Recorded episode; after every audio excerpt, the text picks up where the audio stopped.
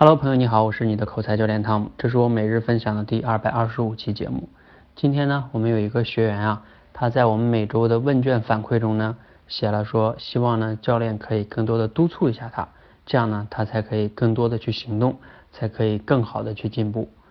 那我后来跟他简单的聊了一下之后呢，发现啊，其实呢他不仅仅是督促的问题，因为呢他自己最近工作也很忙，每天下班很晚，而且呢他还想花更多的时间去陪一陪孩子，另外呢他还想学英语。当然呢，他也不想放弃口才。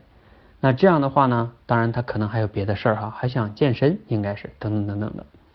那你会发现呢，这种情况哈，在今天这个时代并不少见，很多人都有这个问题，就是说想要的太多，然后以至于呢，顾此失彼，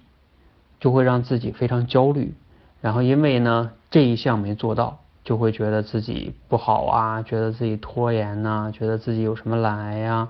所谓的负面情绪就来了，会否定自己。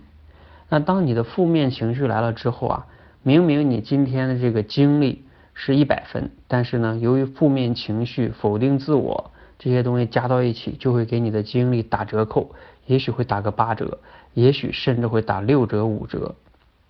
那也就意味着什么呢？你明明有一百分的精力，原来哈，你可以做出一百分的这个成果，但是由于由于你的这个负面情绪、焦虑等等等等，给你自己的本来那些精力就不足以应付那么多的事情、那么多的目标，